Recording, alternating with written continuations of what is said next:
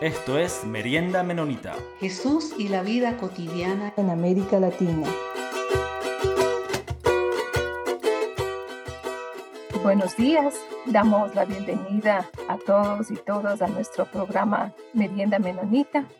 Yo soy Alexandra Meneses, de, estoy en Quito, Ecuador, y estoy con mi compañero Peter. ¿Cómo estás, Peter? Hola, Alexandra. Este, sí, este, muchas gracias a todos nuestros oyentes. Y aquí estamos y también en Quito, entusiasmado para, para esta conversación de hoy. Bueno, entonces eh, vamos a presentar a un invitado especial que viene de este, este país eh, muy bonito, desde el Paraguay. Y queríamos eh, decir que Todavía estamos en este tiempo de entrevistas sobre realidades sociopolíticas eh, de América del Sur.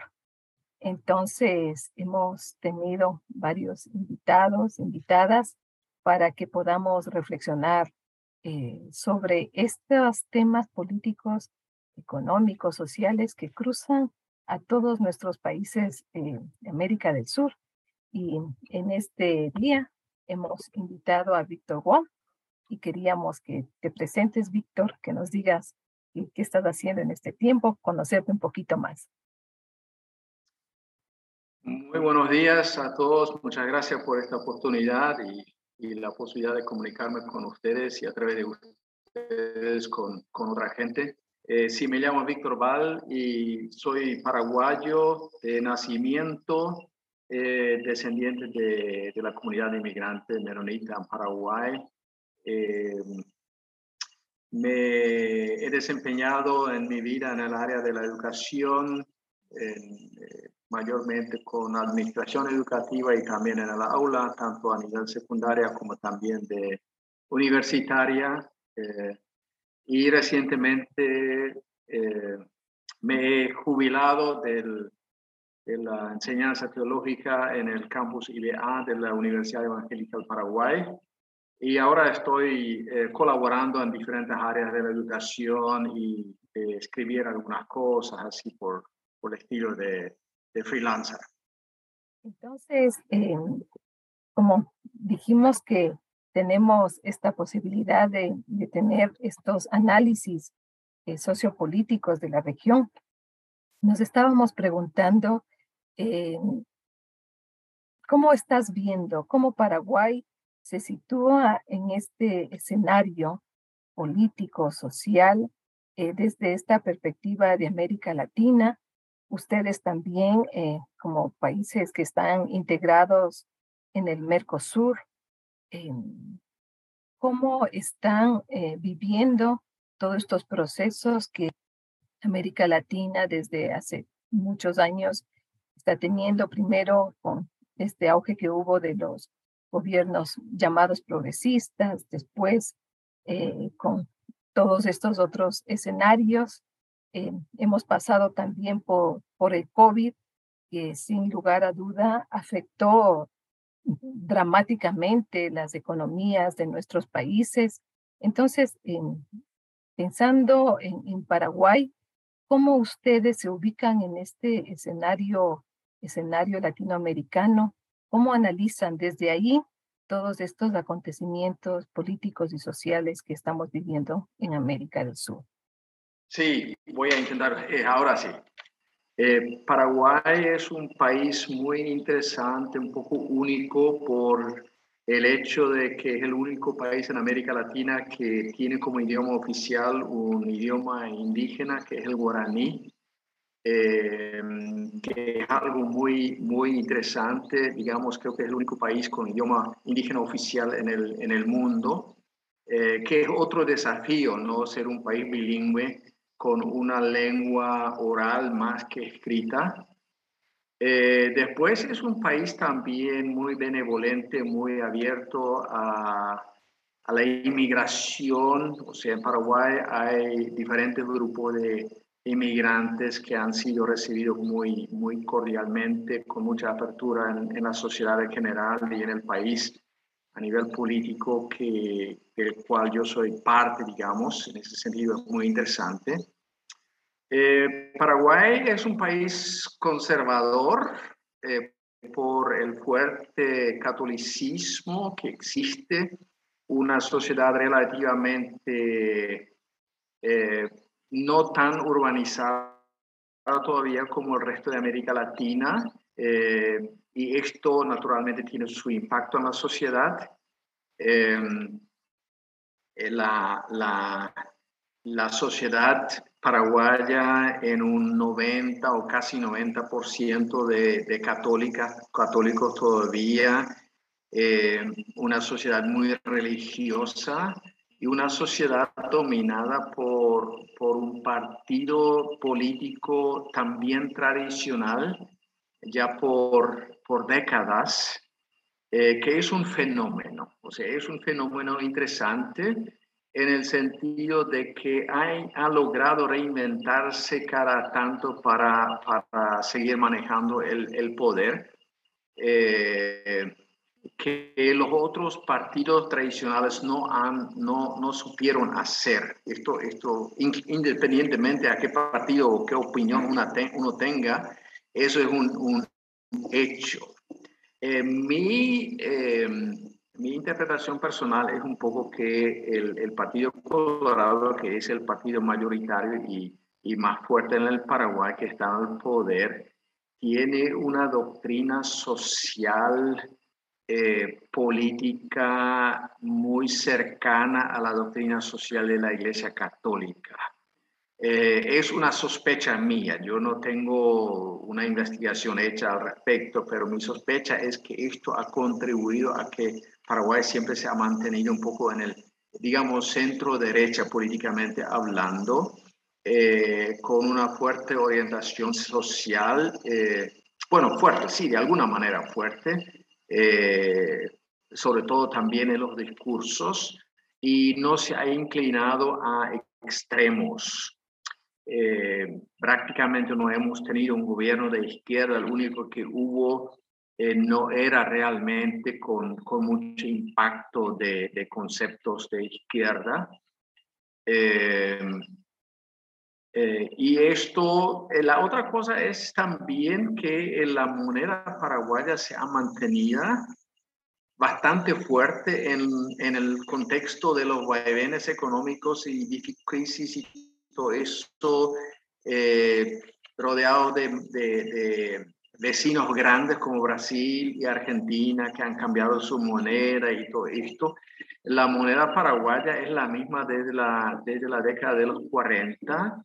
Eh, se ha mantenido bastante estable en las últimas décadas, o sea, a inicio de, los años 2000, Paraguay empezó a ordenar un poco su economía, eh, formalizarla y, en el sentido macroeconómico, Paraguay ha manejado bastante bien esta parte, no tanto microeconómicamente hablando, o sea, siempre con un grupo, eh, un grupo de, cierta pobreza, digamos, inclusive extrema, eh, pero eh, es una realidad.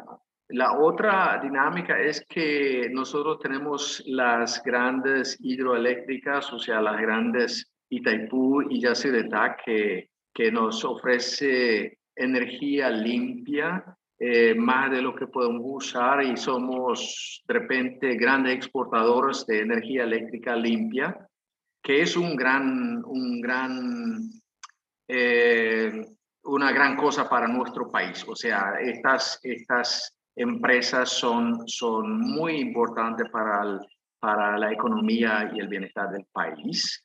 Eh, en Paraguay ha pasado algo similar como en algunos países vecinos, que las grandes eh, innovaciones de infraestructura se hicieron durante las dictaduras y después la primera década de la democracia en términos de infraestructura pasó poco por, por X razones, pero es una realidad. Esto se puede observar en, en Chile, en Paraguay, en, en otros países, ¿no? que está cambiando ahora, eh, gracias a Dios. Eh, pero justamente eh, me gustaría un poquito seguir pensando en, este, en esta coyuntura política, porque eh, precisamente este sí poder que ha tenido el Partido Colorado por décadas eh, ha dado a, Paraguay una estabilidad, como vos decías, macroeconómica. Sin embargo, los otros niveles de desigualdad y pobreza se mantienen. Ahora, en el 2023, vienen eh, estas nuevas elecciones presidenciales. Me parece que el otro partido, que es la, la concentración de varios otros partidos, estará, eh, sí, estará en contienda con este partido colorado. Dentro, dentro de eso, ¿qué, ¿qué posición o qué opción ha tomado la iglesia menonita anabautista en este quehacer político? no sé si partidista, si ustedes ya tienen alguna posición partidista o tienen una posición de vivir la política desde el, el, sentido original de la palabra, que es el bien común y el bien público cómo son actores en, este, en esta lid política y social eh, las iglesias menonitas anabautistas del Paraguay. ¿Tienen incidencia en lo político partidario, en la política social? ¿O cómo ves la posición de la iglesia menonita paraguaya en, en este contexto? Sí, estamos, estamos ahora acercándonos a las elecciones de las internas, como aquí lo llamamos, tanto dentro del Partido Colorado como también la concertación. La concertación es prácticamente toda la oposición que, que se ha unido en términos electorales, eh, más bien para la, para la figura del presidente. Eh, tengo que decir que la oposición, y yo creo que la mayoría de la oposición me daría la razón, no ha podido desempeñar un buen papel de la oposición. Eh, por, por, por muchas razones, entre otras que estas peleas entre, entre líderes y todo esto, eh, mismo por, por una falta de, de, transparencia y todo eso. Entonces, eh, es, es una lástima que la oposición no ha podido definirse bien y, realmente eh, ser una oposición como, como, como sería útil en un contexto de la, de la democracia. La, la iglesia menonita en Paraguay es también un poco única en el sentido de que, que hay dos aspectos de la iglesia, o sea, dos caras, mejor dicho, de la iglesia menonita. Una es la cara un poco rubia, o sea, de trasfondo inmigrante, y, la otra es la cara, la cara latina, la paraguaya. Eh, y esto ha tenido un poco el efecto de que la iglesia menonita es percibida en gran parte desde la perspectiva de una cierta fortaleza económica. Eh, eso, eso hay que admitir y, está claro. Y, por, por, por, hoy por hoy, por ser una fuerza económica eh, importante en el Paraguay, eh, todos los políticos importantes conocen la comunidad menonita eh, y, tienen, tienen bastante respeto hacia la comunidad, independientemente cómo se evalúa eso, pero es una dinámica muy interesante.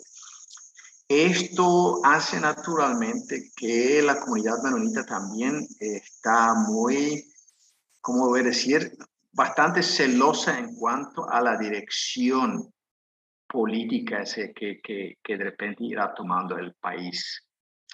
Eh, en Paraguay esto no es, no, es, no es exclusivo de los evangélicos, es en bastante generalizado. Hay una angustia, un cierto susto por lo que ha pasado en algunos países de América Latina que se volvieron bastante izquierdistas y, y una de las cosas más, que más a menudo se escucha, no queremos ser como tal país o como aquel.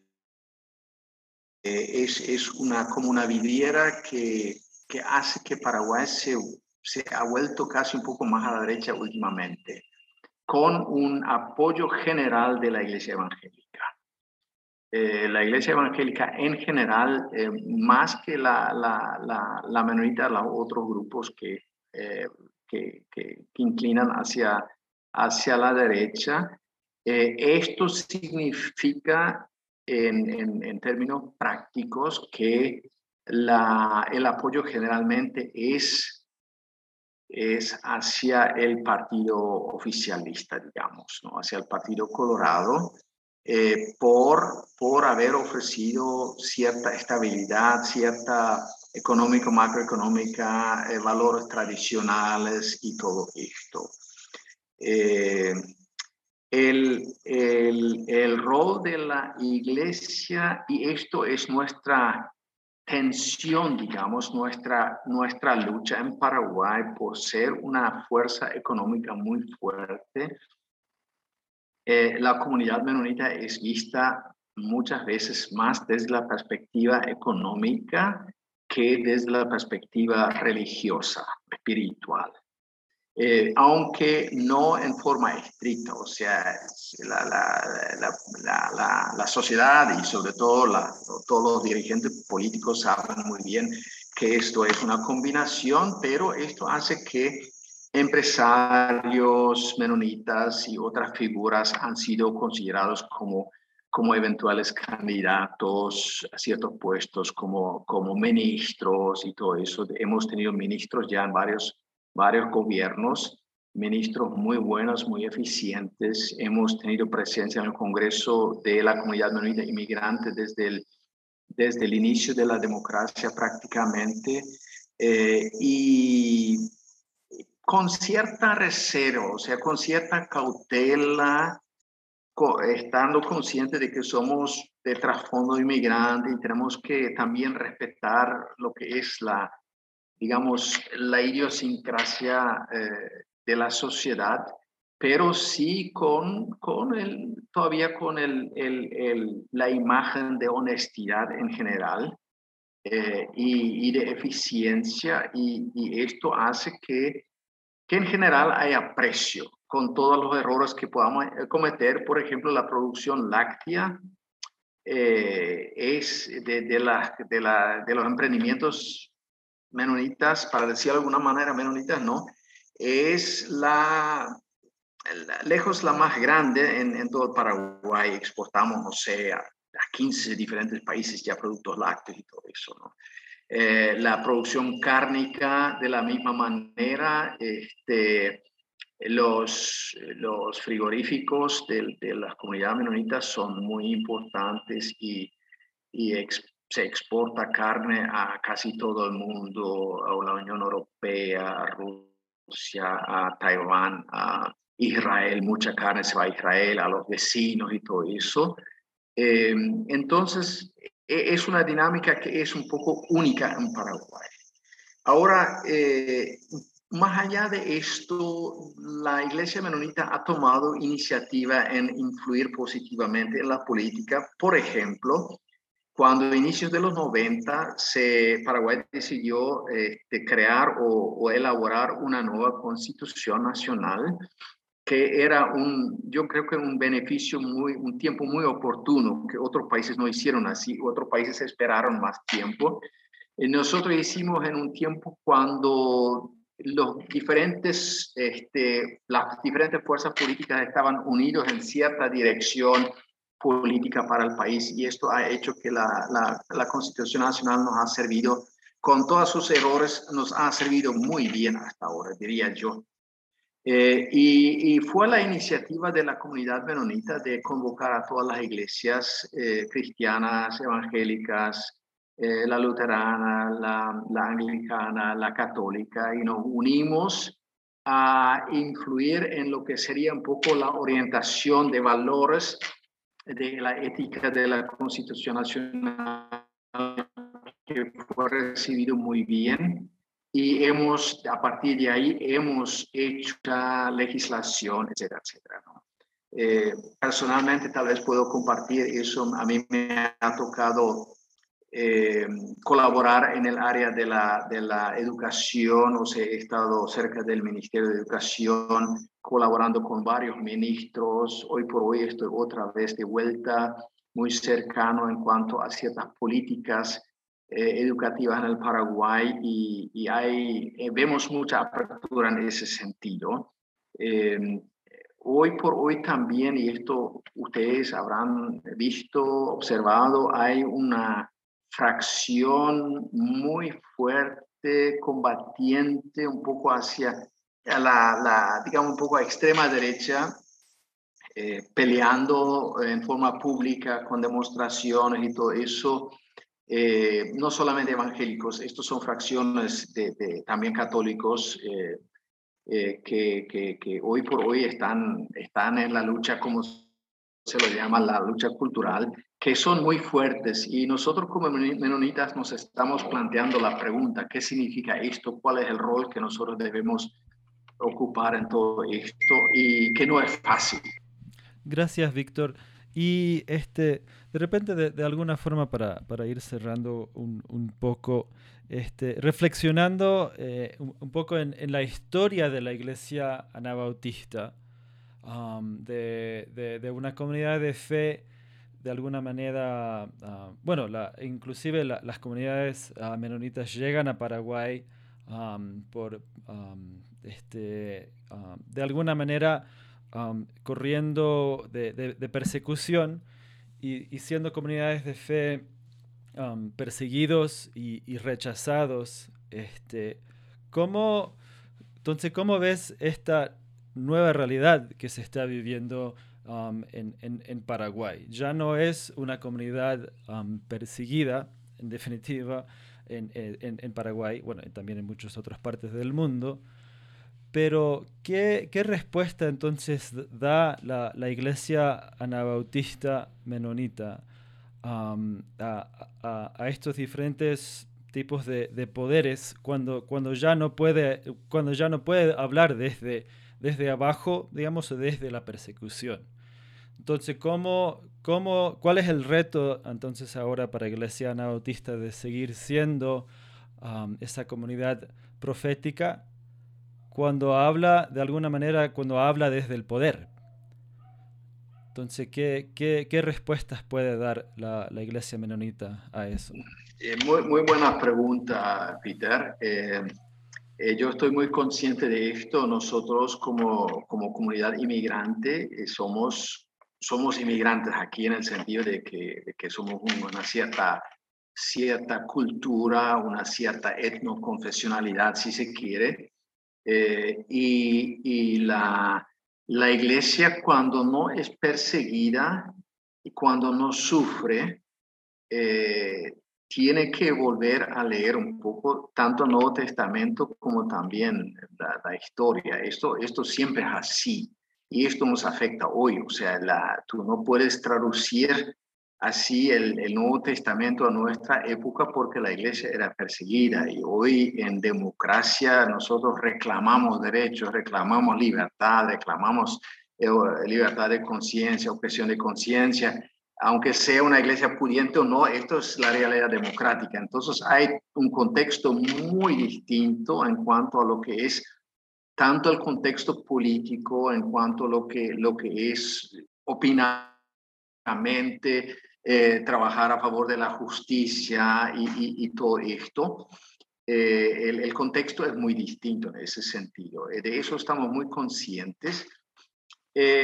tal vez, tal vez la manera para describirlo de alguna manera podría ser más proactiva que denunciante. Eh, o sea, eh, la comunidad menonita en Paraguay ha levantado muchísimas escuelas y colegios. Eh, nosotros somos los, los, los, más importantes este, partners en la Universidad Evangélica del Paraguay.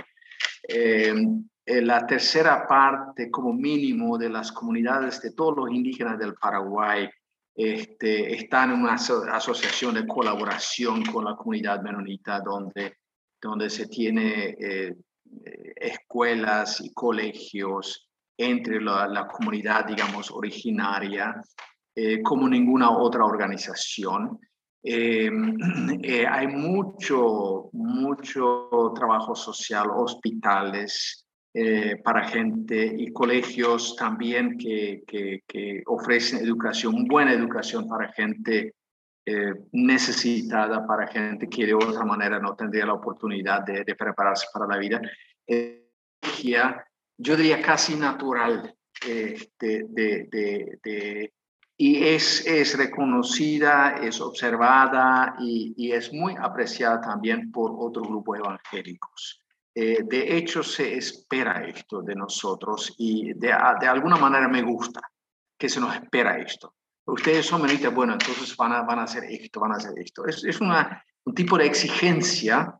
Eh, también, también tenemos, eh, tenemos, le podría contar ejemplos donde hemos también optado para de, de, tener una postura de, ciertas denuncias y todo eso públicamente y todo esto. Pero hoy en, en, en, nuestro tiempo donde todo el mundo abre la boca para denunciar, eh, esto no es una estrategia muy convincente ni muy eficaz, eh, a mi modo de ver. Entonces, el ejemplo, la ayuda, o sea, si podemos decir, el espíritu del Comité Central Menonita, eh, que, que realmente es, es es lo que nos salvó. O sea, sin el Comité Central Medita, la comunidad en Paraguay sería muy distinta y muy diferente. Yo personalmente todavía he sido eh, beneficiado por donaciones del Comité Central. Y este espíritu, diría yo, en gran parte se, se trans, eh, traduce, digamos, en prácticas eh, misioneras diaconales sociales en, en las diferentes áreas. Por ejemplo, tenemos en la Universidad Evangélica del Paraguay una carrera de, de formación docente, preparando docentes. Tenemos una carrera eh, de trabajo social. Eh, tengo entendido la única en América Latina con un enfoque cristiano este, anabautista, si queremos decirlo así. Entonces, estos son, son enfoques eh, eh, en, nuevos contextos, especialmente de democracia, eh, que son más, a mi modo de ver, y yo creo que para la sociedad, más relevantes a la sociedad, más convincentes y también más eficientes. Pero es cierto, sigo, es cierto que actuar, si se, si se quiere utilizar esta terminología desde, desde, desde cierto, cierto poder político, económico, eh, podemos, o sea, en ese sentido se nos toma muy en serio y, tenemos profesionales en todas las áreas de la vida hoy por hoy, excepto toda la área de la justicia, en esta área todavía no, no nos apetece tanto, pero en las otras áreas de la vida pública estamos presentes, ¿no? Y, y, y sobre todo en la docencia y todo esto, y, eso eso es un, un, aporte a mi modelo muy valioso y también apreciado. Me parece interesante esto que estás diciendo, Víctor, porque eh, vincular, eh, a mí me parecería mejor dicho que hay un vínculo entre lo político y lo espiritual. Y entonces cuando hacemos precisamente ese vínculo entre lo político y lo espiritual, eh, pensamos en, las personas que más necesitan. Y creo que a veces precisamente vivir la espiritualidad, eh, como a veces se nos enseña en nuestras iglesias, lo espiritual como algo privado, lo espiritual como algo alejado del mundo, inclusive nos ha restado una presencia visible de lo que sería vivir una espiritualidad política, eh, quiero decir que eh, nuestra espiritualidad debe trascender. Eh, la religión debe trascender las iglesias y debe ir precisamente a donde las personas están necesitando, a más de la palabra y del mensaje de Jesús, están necesitando una vida digna. Y creo que esa es la verdadera espiritualidad. Y cuando entonces logramos, sí, trascender la espiritualidad de lo meramente cultico, ritual, a lo social y a lo humano, eh, creo que entonces realmente nuestra espiritualidad puede ser un ejemplo eh, de lo que Jesús promovía, que era el reino de Dios. Si me permite una observación, eh, yo creo que en, en, Paraguay, en nuestras iglesias, habría un, un, consenso muy claro en, que, en esto, lo que, lo que tú estás diciendo, pero con, con el énfasis de que el corazón de toda misión cristiana es el evangelio, que, que va muy de la mano con la diaconía social, ¿no? Pero el corazón es, es, es la evangelización. Nosotros no hacemos normalmente eh, trabajo social excluyendo la parte evangelística como, como por ejemplo, suele ser una política en algunos países. Pidió como iglesia ocuparnos de los, de los de algunos de los, eh, ¿cómo se llama? De los, de los pabellones para administrarlos y como casi formar una, una pequeña colonia ahí adentro, ¿no? Este, entonces, eh, vieron, vieron el trabajo que hicimos eh, en, la, en, las comunidades indígenas, hacemos lo mismo en, una muy buena combinación y de hecho, mi observación es, y, es mi convicción también, pero las dos se combinan, que el trabajo social es más sostenible que si se basa en, en, el evangelismo. Allí yo estoy muy con, con eh, Ronald Snyder, cuyo vida es, este, estudié un poco cuando falleció. Bueno, era un conocido y había visitado Paraguay y pero escribí algo de él en, para nuestro contexto y, y él era una de estas personas muy capaces de combinar capellanía empresarial, que es, que es una iniciativa menonita, eh, donde se atienden miles de, de empleados en las diferentes empresas eh, también en instituciones gubernamentales donde, donde se atiende. Interesante. Eh, este tema lamentablemente tocamos al final de la entrevista, Víctor. Y sí, es interesante esta, este, esta forma en que ustedes como Iglesia Menonita en Paraguay eh, han llevado a cabo toda esta práctica social combinada con el evangelismo. Digo que es interesante porque sí, son diferentes perspectivas y miradas que se puede tener eh, de, cómo, de cómo hacer, eh, diría yo, cómo vivir la espiritualidad.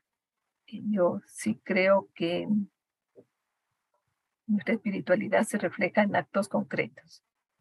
y los actos concretos tienen que ver con este fundamento esencial de la espiritualidad que es el amor. Y desde el amor eh, salimos hacia las personas más necesitadas. A veces necesitan el pan, a veces necesitan la palabra, el mensaje evangelístico de Dios, pero la espiritualidad y el amor nos lleva eh, a encontrarnos con el prójimo y desde ahí eh, mirarlo, digo yo, desde, desde su necesidad. A veces eh, llegamos a las personas con el pan y quizás esa es una puerta abierta para que su corazón se sensibilice y piense que también la palabra puede estar presente en el mensaje. Pero eh, gracias a Dios por el testimonio de la iglesia menonita en el Paraguay y que puedan seguir levantando esta, este servicio que ya lo tienen ahí, esta presencia, este testimonio y esta voz profética que desde el mensaje de la palabra de Dios y del reino de Dios siempre es necesario, eh, porque estamos hablando precisamente de un reino que trae justicia, que trae paz, y a veces, eh, y muchas veces se necesita precisamente desmantelar todos estos sistemas eh, que traen opresión y que traen injusticia. Y me parece que la iglesia es la llamada a hacerlo porque tiene en su corazón, en su, en su testimonio, este mensaje del reino de Dios. Así es que no sé si quieres hacer algún comentario final, Víctor.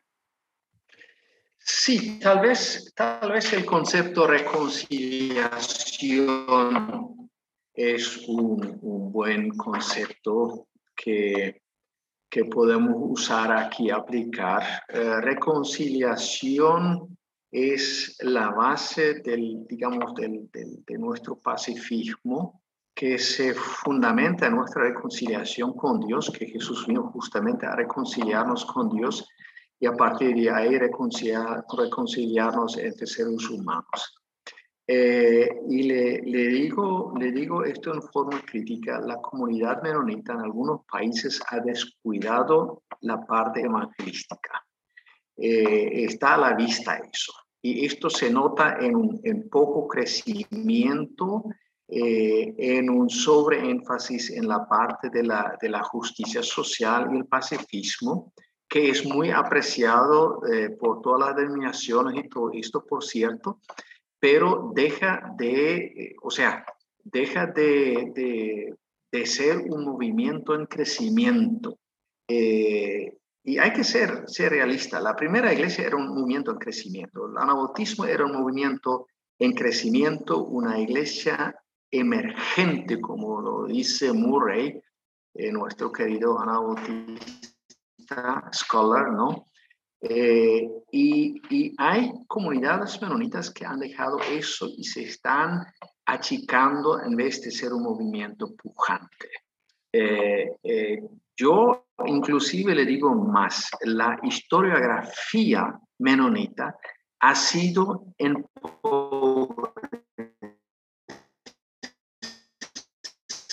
en porque el, el, el énfasis en la, en la historiografía. Eh, y, y, hoy por hoy el, el, protestantismo oficial a través de sus científicos misionológicos admiten que el, el, movimiento anabautista en el siglo XVI era prácticamente el único movimiento de la reforma que, que era misionero, que tenía una noción, eh, ¿no? Este, están, en, están en todos los libros. Eh, y, yo estoy profundamente convencido de que nuestro movimiento a nivel mundial, que no sé si somos, somos dos millones, o sea, sigue siendo chiquitito, con todo el impacto que tenemos, si fuéramos más. O sea, nuestra, nuestro en general que en el área evangelístico. Y necesitamos repensar eso también. Eh, o sea, reconciliación con, con el prójimo, paz viene, viene de ahí. Y la segunda, y con esto cierro, eh, la, todos necesitamos siempre de la palabra de Dios, eh, de diferentes maneras, eh, seamos este, menonitas o no, o, creemos en Dios o no, el ser humano necesita de la palabra de Dios, siempre. Ahora, ¿cómo, cómo pronunciamos? ¿Cómo llevamos la palabra? ¿Con qué respeto, primero el pan y después la palabra, primero el vaso de agua y después, primero esto, aquello y después este. Eso, eso naturalmente puede variar de una situación a la otra y de un contexto al otro, pero yo creo que eh, todos somos necesitados, eh, somos mendigos ante Dios, como dijo Martín Lutero. Y en ese sentido yo creo que no podemos descuidar esta parte, porque la palabra humana es, es humana y, la palabra de Dios es, es palabra de poder, eso sabemos y esto está también en la Biblia y no podemos olvidar eso. Muchísimas gracias de nuevo, Víctor, por, por, compartir con nosotros. Y, y, como siempre, agradecemos a la, a la revista Anabaptist World y a la Red Menita de Misión por hacer este espacio posible. Nos pueden seguir en, en, en Facebook y también en Instagram. Y estén pendientes, aquí ya mismo vamos a seguir en este recorrido de países de Sudamérica conversando sobre, sobre estas diferentes realidades. Ah, muchas gracias y muchas bendiciones. Ha sido un gusto, Peter, y también Alexandra. Un abrazo.